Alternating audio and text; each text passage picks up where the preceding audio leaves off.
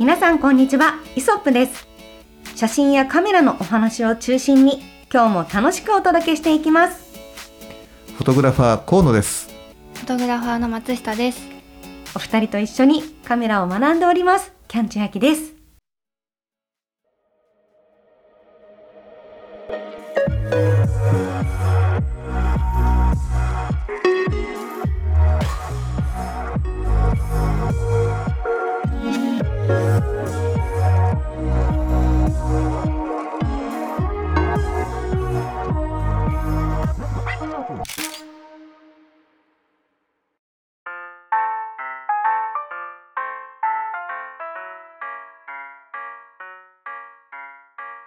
はい、今週もイソップ始まりましたがですね、はい。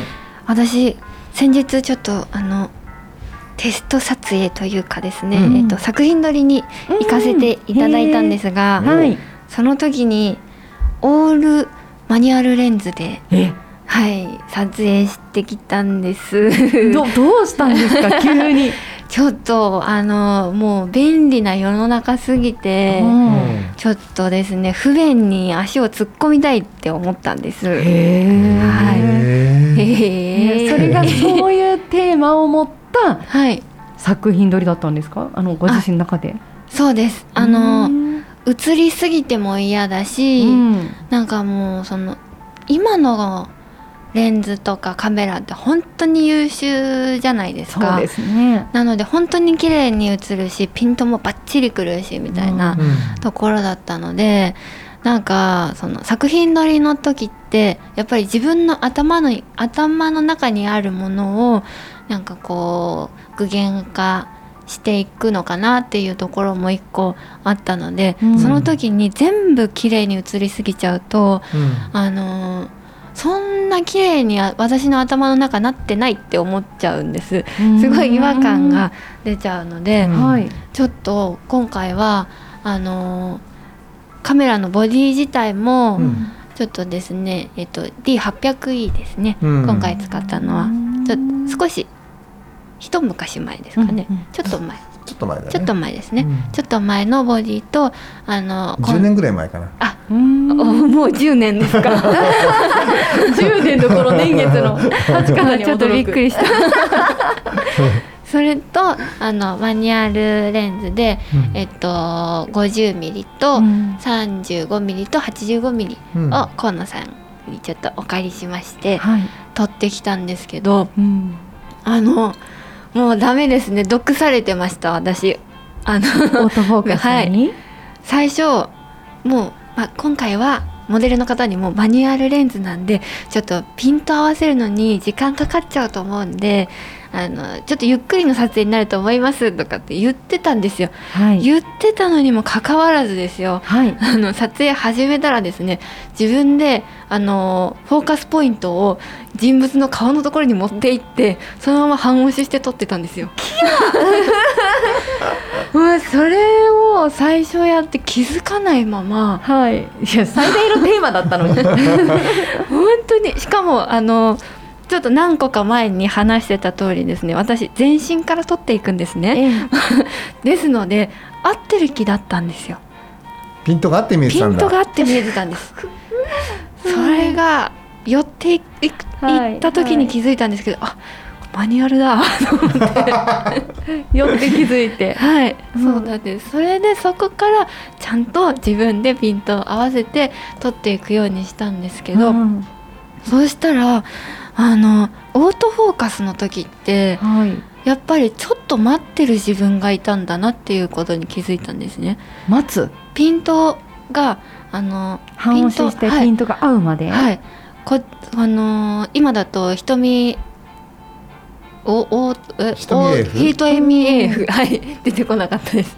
瞳 AF で、うん。こっち側の目だとかそのはい。左側の目に合わせたい、右側の目に合わせたいとか、うん。自分で選択してから撮るとかやっていると、あのー顔を撮っていて今までストレスなく撮れてたと思ってたんですよオートフォーカスの時、マニュアルレンズの方がもっと顔もう今だって時に自分でフォーカスを合わせて撮れてるっていうのに最後の方に気づいたんですよ。なるほど、っていうのであれ？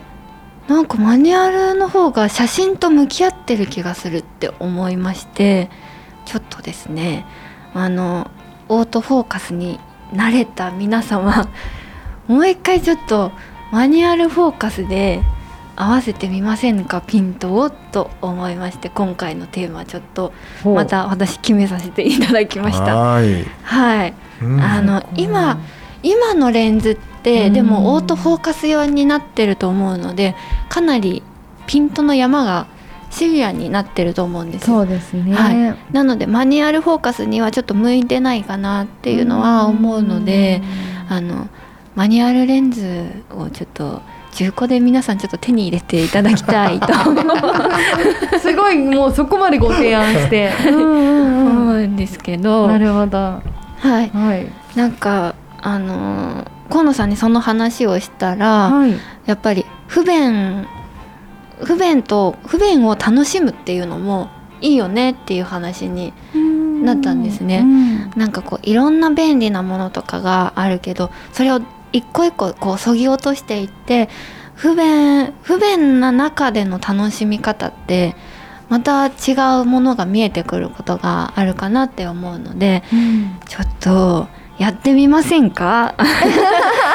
お誘い？皆さんはい。ちょっと皆さんやってみませんか、ちなみにマニュアルフォーカスでの撮影って河野さんとかって普段やられたりします、えっとね、僕は一眼レフの時代のはい。後期にね、D850 っていうカメラがあったんだけどそれが、えー、と登場するまではほぼほぼマニュアルで撮ってたの,、うん。ん。あのもちろんもうオートフォーカスがもう前世の時なんだけど、はい。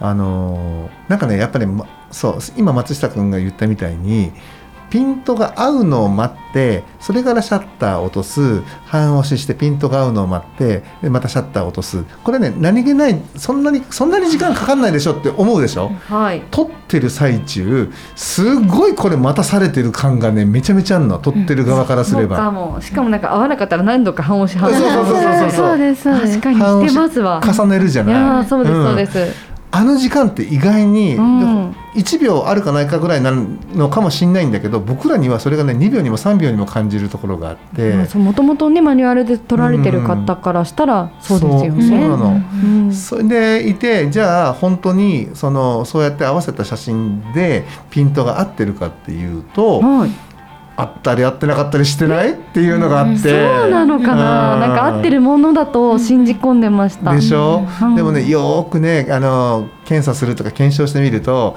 意外にね逃げてたりするしてたのよ。そうなんだ。うん、っていうのがあったので、はい。なのでその D850 というカメラが登場する以前はずーっとマニュアルにしてたの。マニュアルで撮ってたのね。うん、でその D850 というカメラが出た時に、えー、と有効が画素数が4575だから4575万画素なのね、まあ、約4000万4500万画素ぐらい、ね、そうするとかなりシビアなのよそのピントの精度も。はい。となった時に今までは自分でこうやってピントグリグリグリグリ合わせながら写真を撮ってたんだけど、あのぶどまりを考えた時に、うん自分で合わせるよりはそのカメラ搭載の AF にあのピントを任せた方が、えっと、OK カットがね増えるようになってきちゃったの。うんうんもう人間の目の限界なのかなっていう、要はその急いでと、まあ、そのテンポよくと、ね。撮ろうとした時にね。うん。うん、なのでその850が出てからは、はい。えー、とカメラの AF をねうん。積極的に使うように、えーして今に至るんですけど、はい。うん。それ以前はねずっとマニュアルで撮ってたのよ。あそうですか。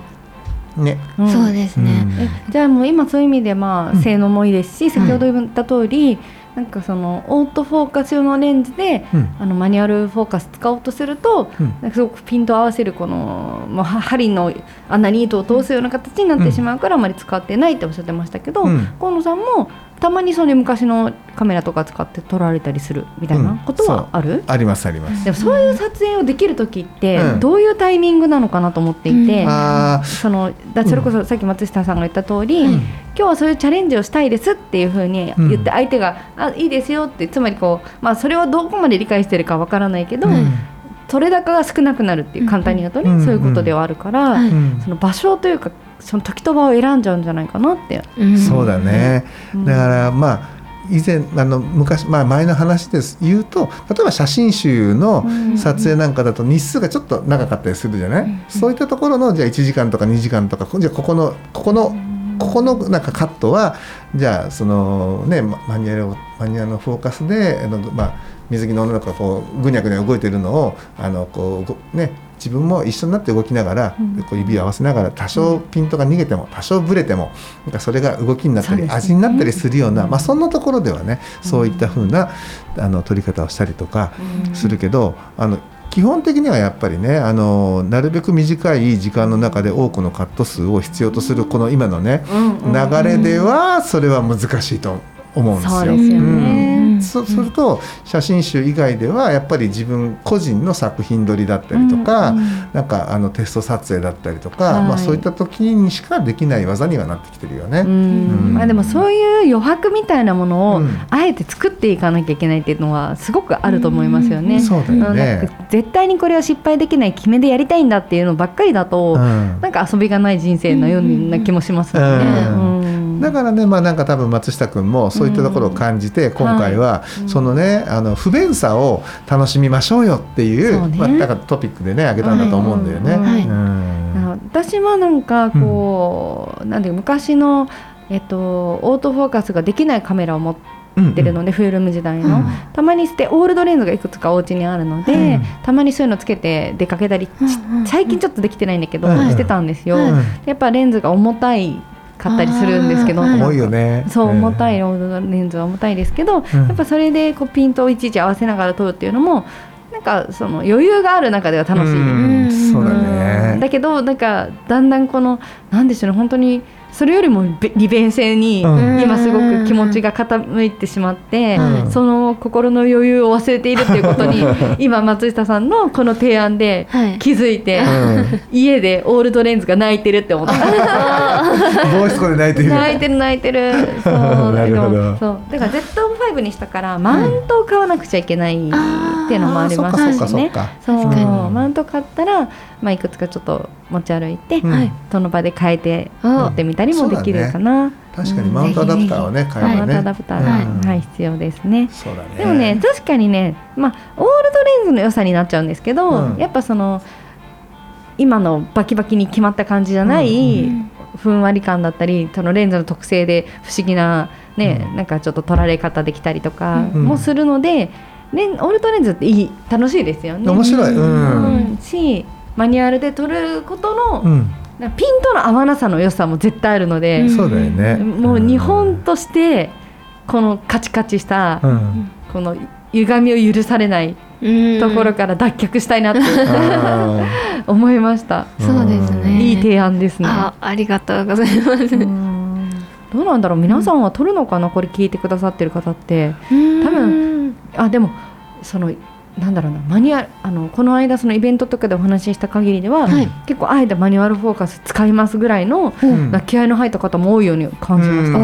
まあね、あのあれなのよ。今も、うん。あのマニュアルレンズって、うん。マニュアルのレンマニュアル専用のはい。レンズって、あのいろんなレンズメーカーからは出ててあ新しく出てたりするんだ。うん、新製品で出てたりするの。でやっぱりそれはすごくこうなんだろうなえレンズのねこだわりがすごくて、やっぱせあのだから有名なこうねあのレンズの組み合わせのパターンがあったりだとか本当にね今もいいレンズってたくさん出てるのよ。だからもうそれっていうのはマニュアル専用だからもうマニュアルじゃないと絶対撮れないっていうね。あと Z にもね唯一1本だけマニュアルレンズがあるんだよ、あそうなんですか？はい。でも絶対手にあの入れられないぐらい高いけど。まあ絶対じゃないな。なんだ？100万ぐらいするから。いや無理無理絶対ですわほぼ絶対に近いですわ。うん、えっとね、Z、えっとね、Z の、えー、58ミリ、F、えっと0.95だっけ、0.95だった気がノクトって言われてるレンズなんだけど、これはね、でもね、これ使ってみたら本当にピントが合いやすいの。うん、そうなんだ。そう、これ作例でね、僕の写真も使ってもらったりもしてるものなんですけど、はい。ちょっと松下君あの分かったら見せあのちょっとちょろっとちょろっとこうあのケンちゃんに見せてあげてもらいたいんですけど、はいうん、これなかなかね本当にいいレンズでね、あのすごくこうなんだろうなえっ、とマニュアルレンズのいいところって、うんうん、例えば1メーターから2メーター3メーターってこへえわボケとかが。うボケとかがね、はいはいはいはい。ノクトのボケってすごくて、うん。うん、本当にねあの柔らかくボケるんだけどこれマニュアル専用なのよ。あそうなんだ。そう。だからちゃんとピント合わせないとボケちゃうっていう。ね。うんそう。えー、それこれ最近出た。うわ綺麗。なんかニコンっぽくないんですよね。やっぱそのあすごい。この今うんうんうん。なんかかっこいい。へえね。わかっこいいですね。また58ミリっていうところがポートレートに非常に向いてるんでうねん。で0.95って言っても本当になんて言うんだろうな。すっごいボケがやっぱ柔らかいのね。ううん。まあ、これがねニコンが唯一今 Z で出してるマニュアル専用のマニュアルフォーカスのレンズなんだけど、はい。うん。まあ、他にもね本当にえっ、とカールツアイスから出てるあのねなんだっけオータスとかね、あのオータスの55それから85あと何ミリだったっけな？ちょっと忘れちゃったんだけどそういうやっぱりマニュアル専用のレンズがあったりとかこれもすごくね有名なレンズではあるんですけどね。うん。やっぱね未だに味があったりなんかそういってそういう意味で写りのねあのいいレンズっていうのはマニュアルのものが多かったりします。はいはい。うん。あとはいえねとはいえ、えっと昔のねオールドレンズこれを使ってあのー本当にふんわりねしたあうんのなんかちょっとこう黒が締まりきらないようなね、うんコントラストのあうんの浅めな、うんあのーレンズなんかを使ってポートレートをね撮っていくとやっぱ肌も柔らかく出るし、うんうん、あの女の子からもなんかエモいとか言われてね、そうですね。綺麗に綺麗にふんわり取れる風に取れるっていうのはそれまた良さですよね。ううんん。そう思う。う。うんん。ああ楽しそう。ね、それにまあほらあの今のねオートフォーカスの、はい。おカメラであっても、はい。あのマニュアルフォーカスにね切り替えて写真を撮ることができるから、はい。あえてねちょっとこの画面の見え方っていうのにもうん。はい。慣れておくといいんじゃないかと思うんですよ。あー確かに。画面とかあのファインダーね。ね。ファインダーの見え方、うんうん。ピントがあった。それからまたピントがこう外れていったっていう、うん。このピントがあったこうああったっていうそのポイントこれをねピントの山っていうんだけどね。山。うん。こうぼボケてボケてあーだんだん合い出した合い出した。合いました、はい。はいはい。そうねボケていくっていうこうねピントの山っていうんだけど、うん。ねこのピントの山のつかみ方っていうのは、はい。もう本当にこう自分の感覚でしかないから、ね。トレーニングしかないんですよ、うん。本当にトレーニングしかない、うんうんだからあの本当にねバットの素振りじゃないんだけど、うんうん1日ねやっぱり30分とかでお家でいろんなものにこうピントを合わせる練習をしとくだけでも全然違ってくるんで。うん。うん、やっぱり僕らがねあの初めてね自分が中学校の時に初めてカメラを買った時にやっぱりピントがあもうマニュアルしかないわけじゃないですか、だからピントを合わせないことには写真として成立しないんで、うん。もうとにかくねいろんなものにこうピントを合わせてた。こうやって、うん、でだんだんそうするとねあのあのもう歩きながらあこだいたい距離が分かってくるんで、うん。指のこうか感覚で、はい。ここら辺にすれば近いところに来るぞってこうあとはピピッと合わせてこう写真を撮るみたいな。あまあ、そんな風なぐらいに、えー、と本当にね1日30分とか1時間とかでもでもねいいのであの自分のカメラを覗いて、AF を外してでマニュアルで合わせてみると。で今機能あのカメラの機能によってはフォーカスポイントの部分を拡大して見れるような機能もあるわけじゃあない。ーだから自分の合わせたピントが合ってるかどうかを拡大して確認してみるっていう風な、うんこの差分の取り方とトレーニングで、はい。あの練習をしていけばそのピントの山のつかみ方っていうのをね、うんあの感覚的に正確にこう覚えあのなんていうかな掴むことができて、うん AF でもマニュアルでも、えー取れるようになっていくんじゃないかなっていうふうに思うんですけどね。はい。うん、ただまあ面倒くさいよ。でもなんかこの面倒くささがうん。良いところ、うん。そうそうそうそうなんでねだかはい。ら松下君もだからやっぱり練習なくしてはねあれはね、あの感覚がつかめないから、はい。松下君もピント合わせの練習をしましょはい。わかりました、はい。でももしその、うん。河野さんがさっきおっしゃってたあの AF での方がぶどまりが良くなったとおっしゃってたじゃないですか、でももしその AF でもあのなんていうんですかオートフォーカスでもマニュアルフォーカスでも同じぐらいのぶどまりだった場合うん。どっちで撮影しますか？マニュアル。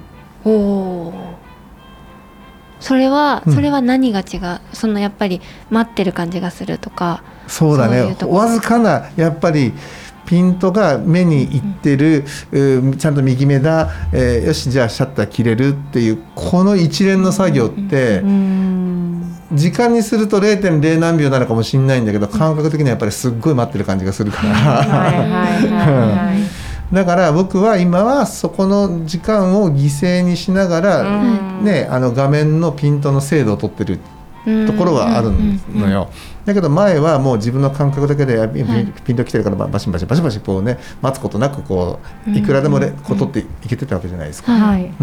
だから、まあ、何かを捨てて何かを得るっていう状況になってるのかなっていうね。確かになんか気にするところもなんか変わってきますよね。マニュアルで撮る時と、オートフォね。ーカスで撮る時と、うん、確かに。うん。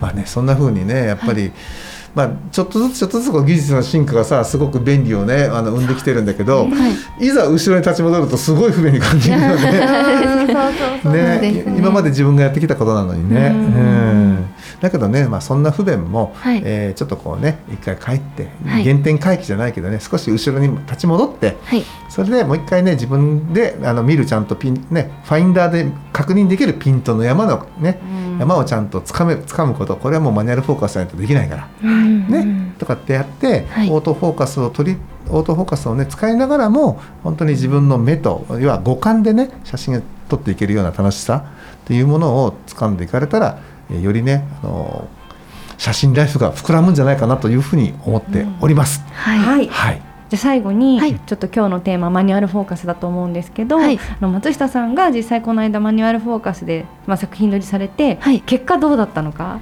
結果。ちょっと聞き損ねてました。うんはいうんうん。うんあの本当に最初の方ボロボロでございました。たね。